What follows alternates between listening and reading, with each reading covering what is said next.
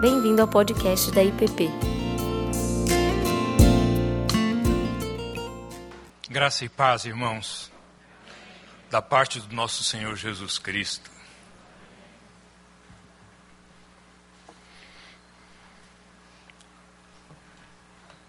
Um dia a gente aprende a confiar. Um dia a gente aprende que Ele continua sendo bom, que Ele continua sendo Deus. Amém.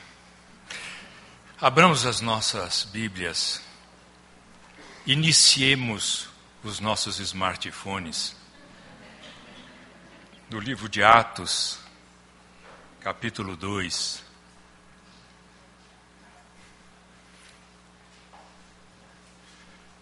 Clica aí no verso 42. Atos 2, 42 a 47.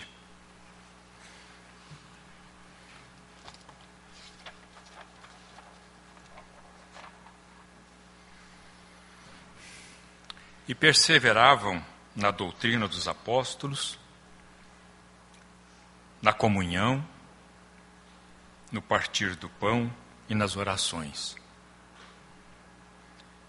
Em cada alma havia temor, e muitos prodígios e sinais eram feitos por intermédio dos apóstolos. Todos os que creram estavam juntos e tinham tudo em comum.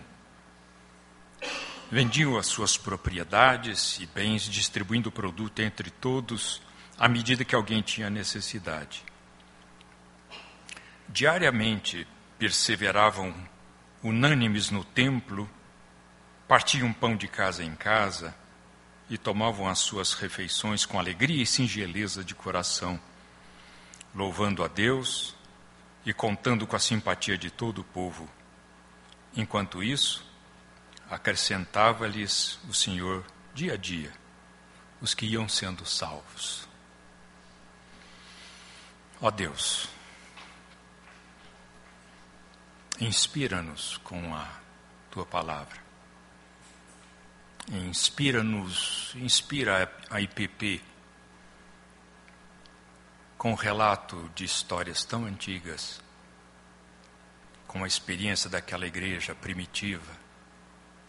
Ajuda-nos, ó Deus, com teu espírito para que, animados, confortados, exortados, impulsionados, extraiamos da tua palavra aquilo que nos há de dar a força para perseverar. Pedimos assim, a tua companhia agora, em nome de Jesus. Amém. Esta é uma meditação encomendada na semana passada, pastor Tiago começou uma série já inspirada pelo pela palavra do reverendo Ricardo a respeito da de Pentecoste, e ele então engrenou com o início de uma série intitulada O Espírito, a Igreja e a Missão. E me pediu que continuasse essa meditação sobre esses versos 42 a 47. Que pensássemos sobre como o Espírito, com seu advento, com o cumprimento da promessa que havia sido feita por Jesus e pelo Pai, é o que se diz nos versos anteriores, como isso mudou as coisas, como isso transformou as pessoas e a igreja. E a minha tarefa se cinge a este pequeno texto.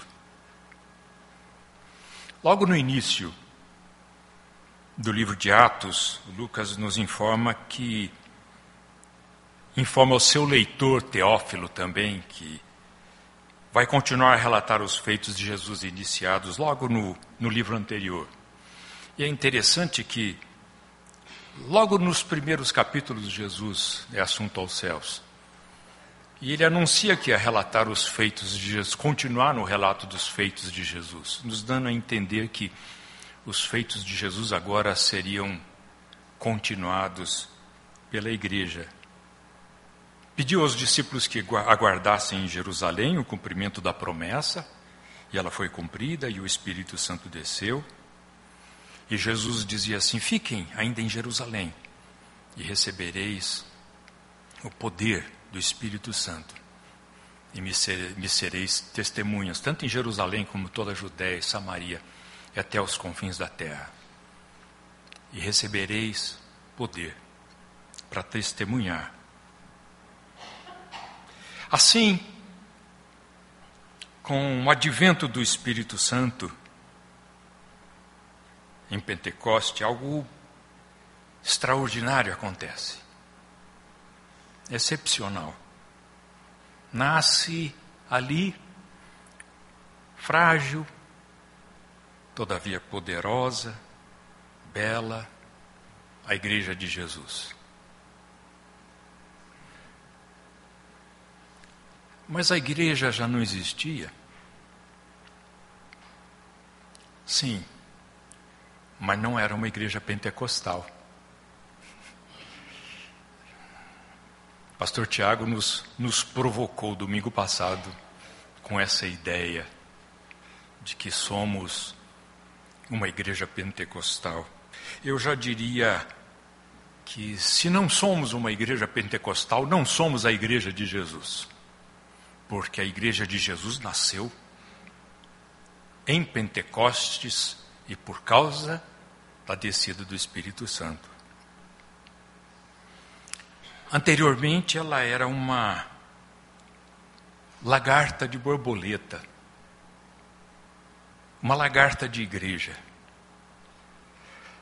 Não pensa assim numa lagarta como uma coisa depreciativa, pensa na beleza da criação. Pense na no fenômeno da metamorfose. Aquela lagarta que de repente aparece como uma colorida borboleta. Antes era lagarta, e a lagarta era necessária. A lagarta, dali viria a borboleta. A igreja do Velho Testamento está para a igreja do Novo Testamento, assim como a lagarta está para a borboleta. A primeira, a do Velho Testamento,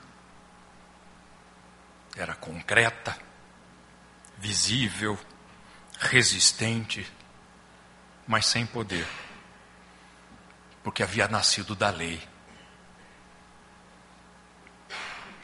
A segunda, intangível, invisível, frágil e todavia poderosa, nascida do Espírito Santo. Eu fui buscar em Gálatas famoso texto sobre o fruto do Espírito, uma, um paralelo que pudesse nos ajudar a ler esse texto tão conhecido de Atos, que nos permitisse dizer assim: onde é que está o Espírito Santo aqui, nesses fatos? Reparem que nós não estamos falando de doutrina, esse texto de Atos é um relato do que aconteceu, não é um texto doutrinário. No máximo, ele pode nos inspirar a dizer: queremos ser assim. E essa é a minha oração nesta noite.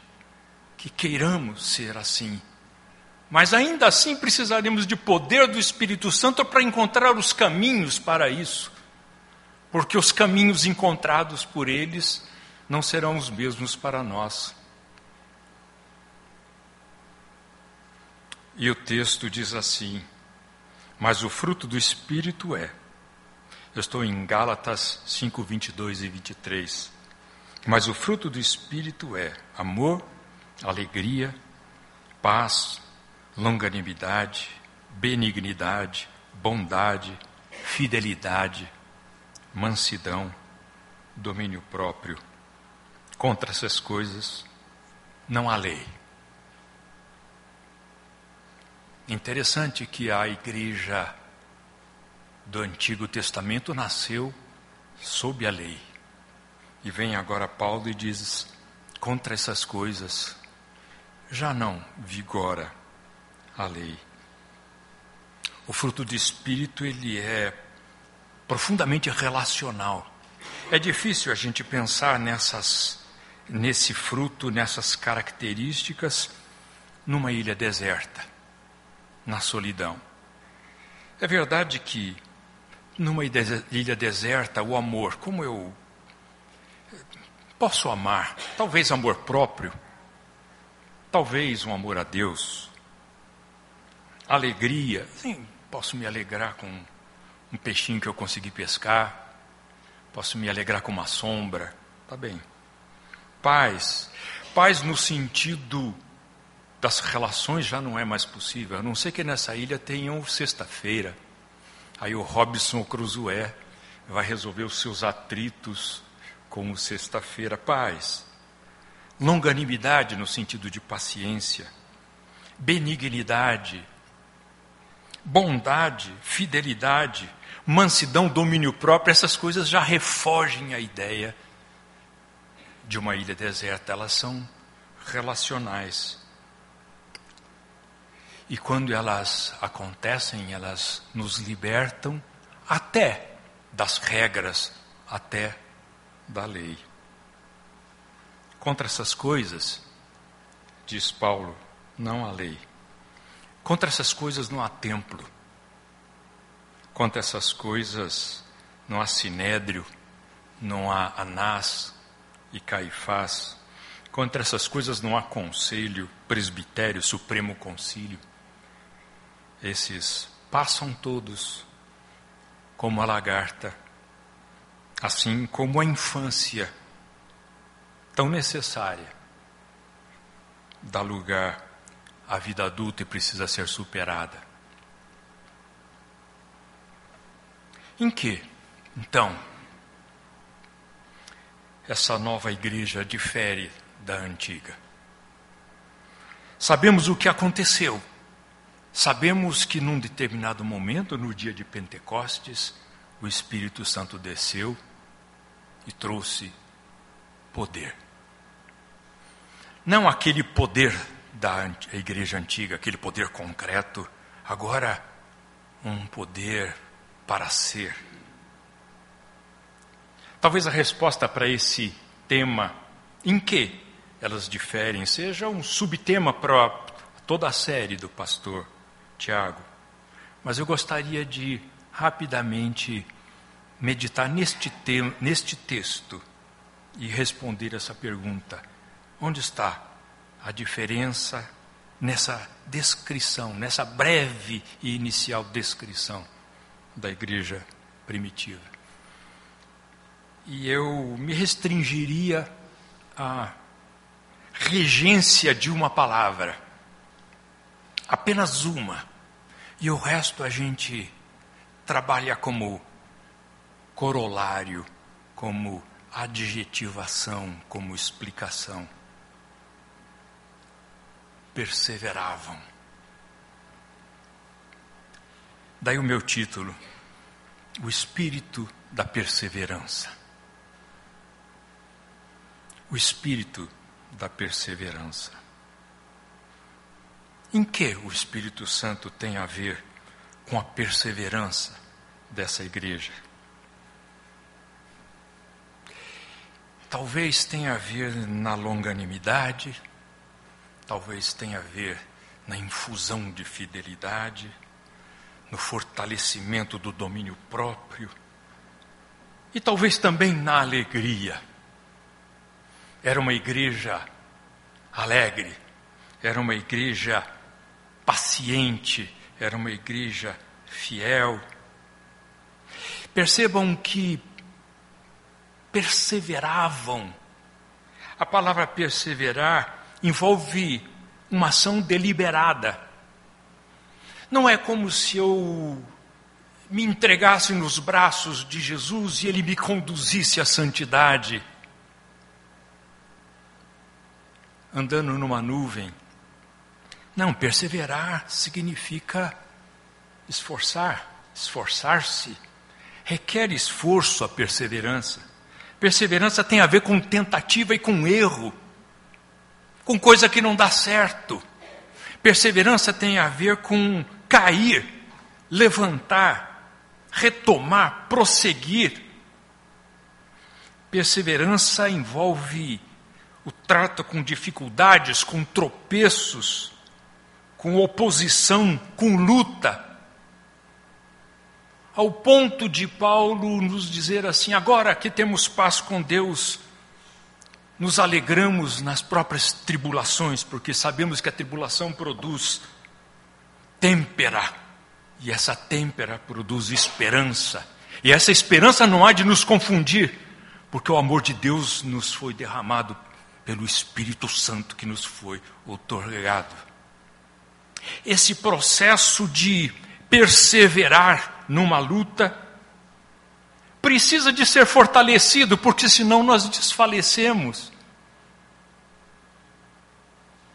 E a palavra que nos chega a nós, Igreja Presbiteriana do, do Planalto, é: perseverem, irmãos, perseveremos, esforcemos-nos. É uma ação conjugada. Agora temos o poder do Espírito Santo o poder de Pentecoste, o Espírito Santo infundido em nós e nos fortalecendo para que ao perseverarmos deliberadamente, diligentemente, obtenhamos o que buscamos em Deus. Perseveravam na doutrina dos apóstolos que tem a ver o Espírito Santo com o aprendizado dessa igreja? Talvez produzindo alunos amorosos, alunos que recebessem a palavra afetuosa, afetivamente, agasalhasse com o coração, não para discutir, não para discendir, não para, para debater, mas com o coração dócil que diz: Senhor, fala para mim, porque tu tens palavra de vida, tu tens aquilo que há de alimentar a minha alma. E eu recebo com amor, amorosamente. Eu recebo mansamente aquilo que tens para me ensinar aquilo que eu vou ouvir, me coloco com mansidão, não me coloco belicamente, não me coloco nem com uma mente pronta para achar detalhes e, e poder dizer é mais. Ao contrário, a minha mansidão me levaria, mesmo em momentos de incompreensão, a dizer sim, sim, Senhor fidelidade para reter, para manter, para perseverar, domínio próprio para dizer para mim mesmo: lute, mude, busque. Falta força? Você sabe onde ir buscar, porque isso faz parte da doutrina dos apóstolos. E é de joelhos que se caminha essa caminhada, essa maratona. Amor, mansidão, fidelidade, domínio próprio, fruto do Espírito no aprendizado da igreja. John Stott, ao comentar esse texto, ele diz assim: que naquele dia o Espírito Santo abriu uma escola em Jerusalém. montou uma escola em Jerusalém. E eu fiquei pensando aqui com os meus botões, uma classe única, de cordeirinhos de Jesus, para adultos.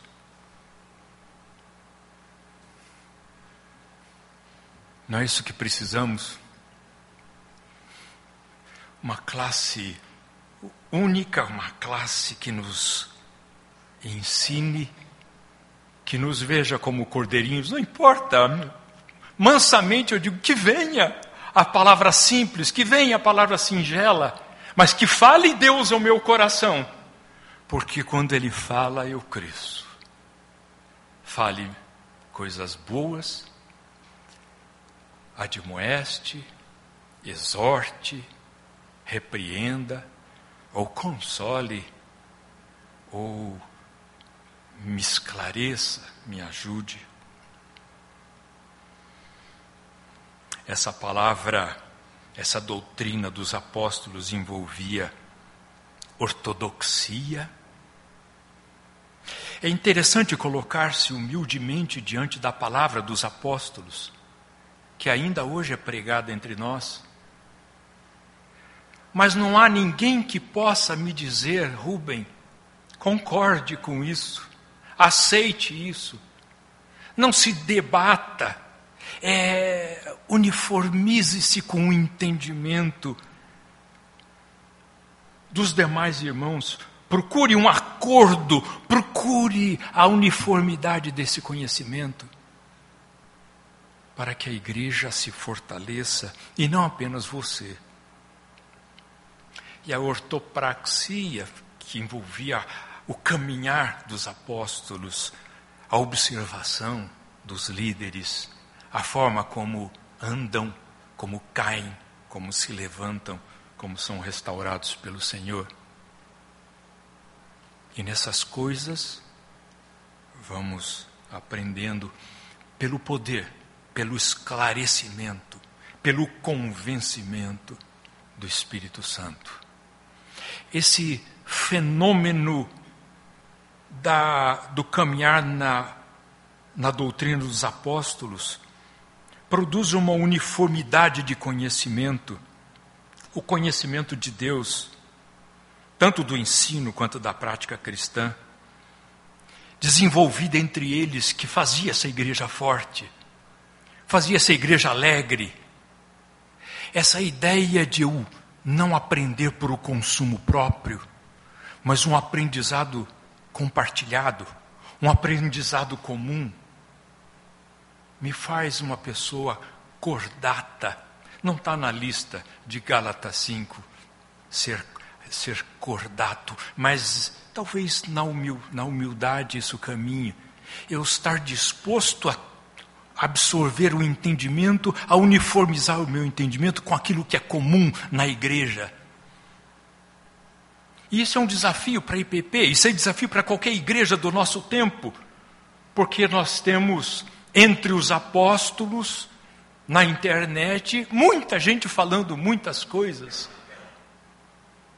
E eventualmente chegamos à nossa igreja com um ensino que veio de fora e confrontamos o pastor ou o conselho com um, com, com um ensino que não é o nosso. Já a disposição, a busca, a docilidade nas mãos do Espírito Santo, para tentar encontrar esse espaço comum de entendimento, há de nos fazer fortes. Paulo fala sobre isso Vou ler o texto de Efésios 4, 1 a 6. Ele diz assim: Rogo-vos, pois, eu, prisioneiro no Senhor, que andeis de modo digno da vocação a que fostes chamados, com toda a humildade e mansidão, com longanimidade, suportando-vos uns aos outros em amor, esforçando-vos diligentemente por preservar a unidade do Espírito no vínculo da paz. Eu diria assim, perseverando na unidade do Espírito no vínculo da paz, para fazer uma conexão com o nosso texto. Perseverem na unidade. Esforço, luta, cair, levantar, na busca dessa unidade com toda a humildade e mansidão, ele diz, seria como que eu estar disposto a aceitar que há somente um corpo e um espírito, como também fosses chamados numa só esperança da vossa vocação. Há um só Senhor, uma só fé, um só batismo, um só Deus e Pai de todos, o qual é sobre todos e age por meio de todos, está em todos, e nisso eu me faço povo, nisso eu me faço família, nisso eu me faço amado, compreendido e compreendedor também. Esforçai-vos diligentemente, diz Paulo, em perseverar na busca e na preservação da unidade. Unidade de pensamento, unidade de entendimento, unidade de ação.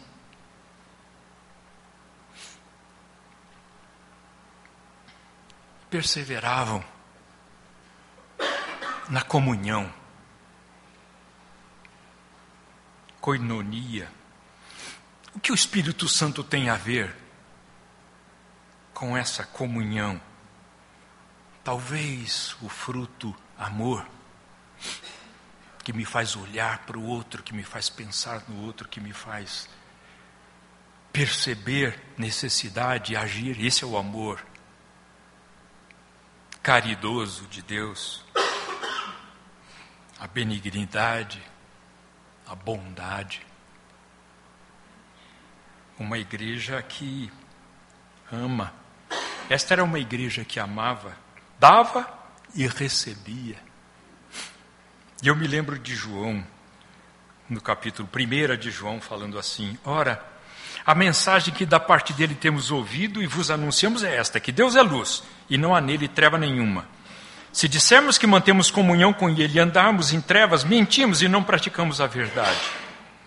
Se, porém, andarmos na luz, como Ele está na luz, mantemos comunhão uns com os outros, e o sangue de Jesus faz o resto que nos falta, nos purifica de todo o pecado. Esse andar na luz com Deus envolve uma horizontalização uma horizontalização que prescreve uma iluminação. Andar na luz é iluminar a sua vida, é dizer quem é, é falar sobre si mesmo, é conseguir comunicar. Temos comunhão uns com os outros. E o sangue de Jesus nos purifica de todo o pecado. Perseveravam na comunhão.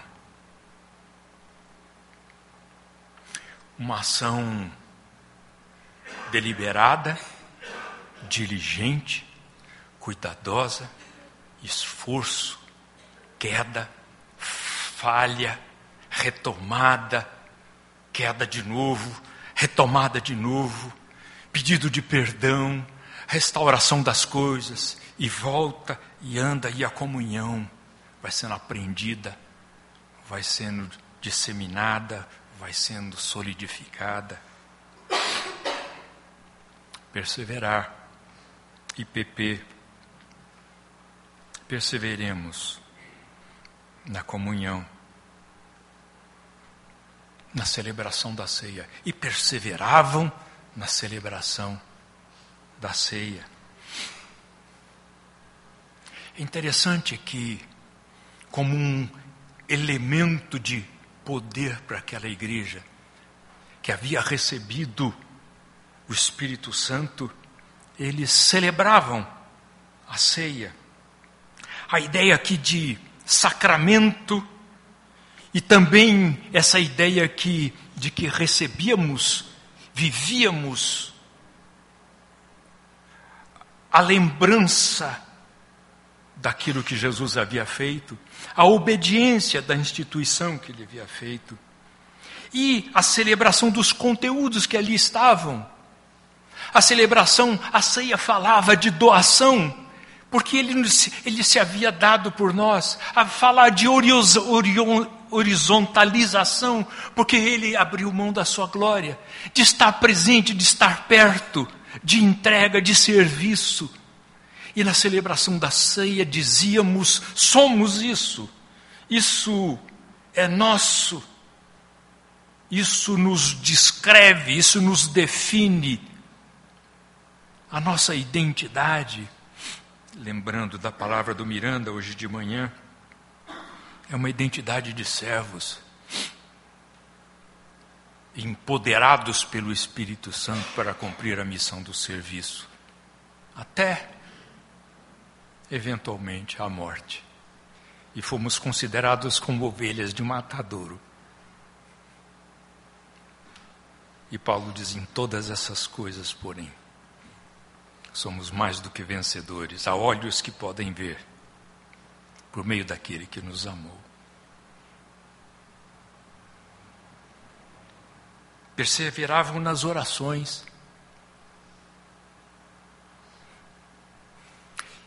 É interessante que não era uma igreja, aqui não era descrita como uma igreja de oração. Era uma igreja de orações.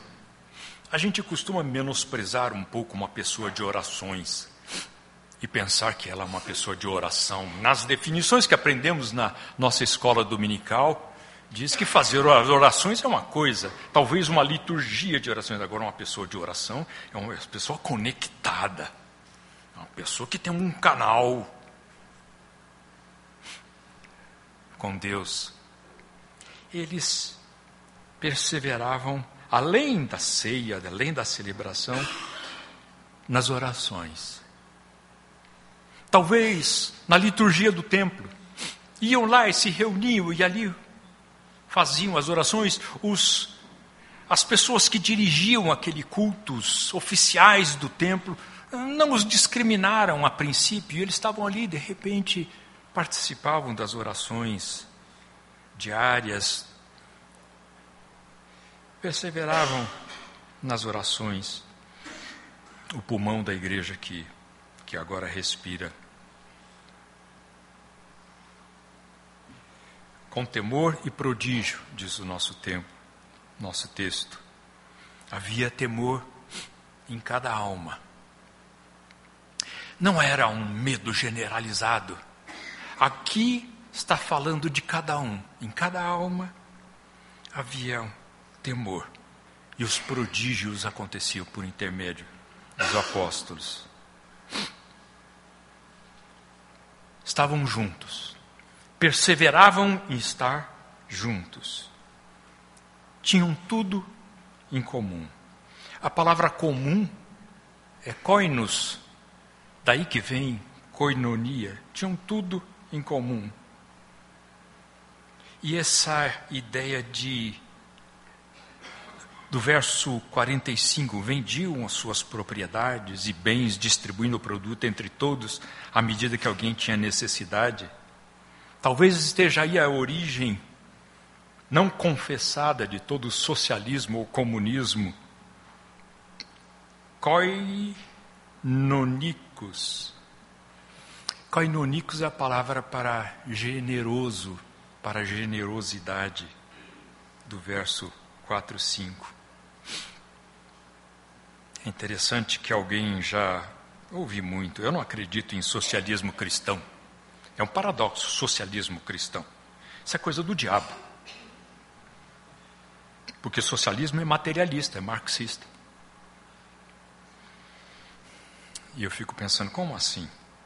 Muito antes que Marx nascesse, eles tinham da parte do Espírito Santo amor, alegria, paz, longanimidade, benignidade e bondade, coinos.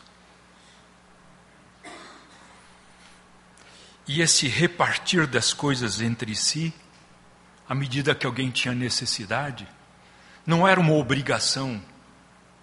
Essa vida sem propriedades é uma característica de algumas comunidades daquele tempo. E aconteceu na história da igreja depois como uma obrigatoriedade. Você quer participar? Então vem de todo mundo, a gente junta, tudo é de todos, ninguém tem nada. Há algumas comunidades de Qumran trabalham assim, mas aqui a gente percebe que é, eles repartiam pão de, de casa em casa, no verso 46. Tomavam, iam no templo, partiam pão, Ou seja, as casas deles permaneciam, continuavam tendo casas. Então, a gente imagina que esse vender suas propriedades para atender às necessidades, hoje poderia muito bem ser, ser um iPhone 10. Então, de repente, diante da necessidade de algum irmão, eu vendo, vendo o meu iPhone e entrego o produto para o atendimento daquela necessidade. Podia ser um carro, poderia ser uma casa, um apartamento. Mas à medida que havia necessidade, por causa da generosidade advinda do Espírito Santo, ah, faziam isso voluntariamente. 4, 6 perseveravam unânimes.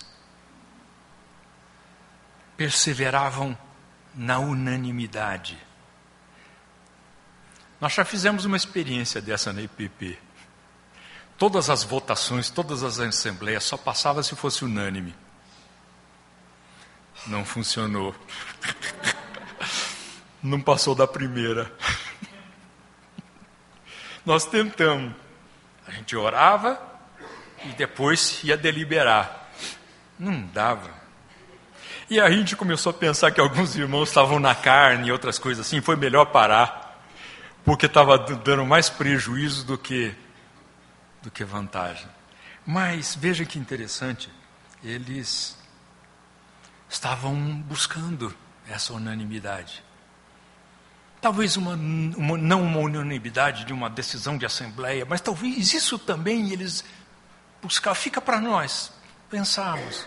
Já foi no passado, mas de repente eles no templo, de casa em casa, na celebração da ceia, nas refeições, no partir do pão, buscavam essa unanimidade. Algo tão impossível. Só Deus mesmo louvando a Deus.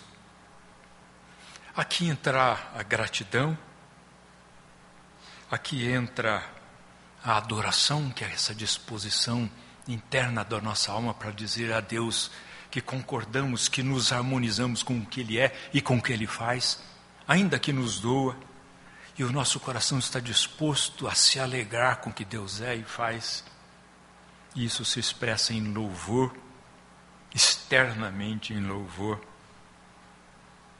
E nessa expressão de louvar a Deus, como aconteceu hoje aqui entre nós, surge a doxa, surge as palavras nas quais nós cremos e nós as cantamos e elas se tornam belas para nós mesmos, mas na verdade estamos afirmando coisas nas quais cremos e quando se ouve o coro da igreja, dizemos assim: concordamos nessas coisas.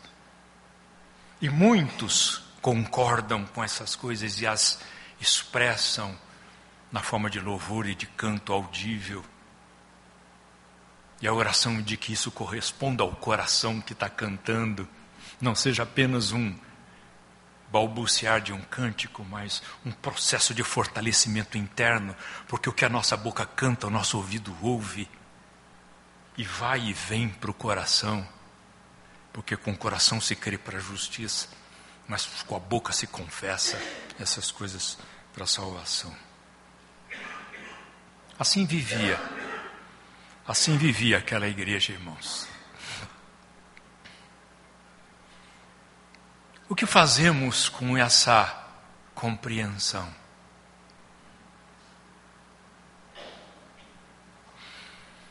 Tem um filme de algum tempo atrás com Robin Williams chamado Tempo de Despertar. Vocês já devem ter visto. Ele é um neurologista que consegue emprego num hospital psiquiátrico, onde encontra vários pacientes em estado catatônico, caótico.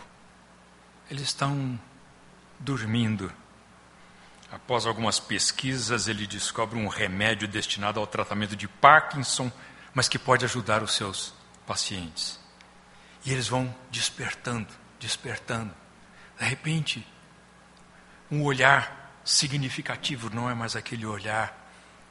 E as pessoas vão despertando e de repente começam a falar um para os outros, começam de manhã, o médico acorda e tem gente andando pelos corredores, perguntando onde é que eu estou, o que, que está acontecendo.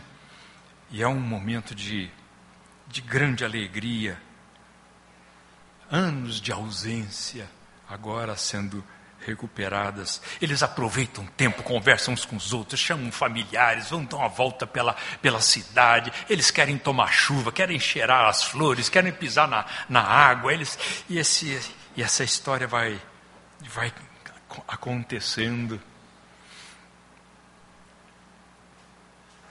Eu pensei nesse filme, assim, olhando para a igreja de Pentecostes a igreja que já vinha e que de repente floresce como quem desperta. E penso também na IPP. E eu exorto os irmãos à perseverança. A perseverança envolve também manutenção de muita coisa boa que já tem. Perseverar é manter alguma coisa que está funcionando, não é simplesmente fazer grandes mudanças. Voluntária, ela é voluntária, há de ser pelo poder do Espírito. Não é uma programação de partido, quem não tiver de acordo está fora. Ela é voluntária, ela é diligente, ela é ungida, ela é agregadora por causa desses elementos do Espírito nos ajudando com o seu fruto. Ela é buscada em oração. É uma caminhada de joelhos. Exorto, irmãos, os irmãos à união. Onde não exista, que se busque diligentemente, porque essa é uma ação do Espírito esse é um desejo de Deus.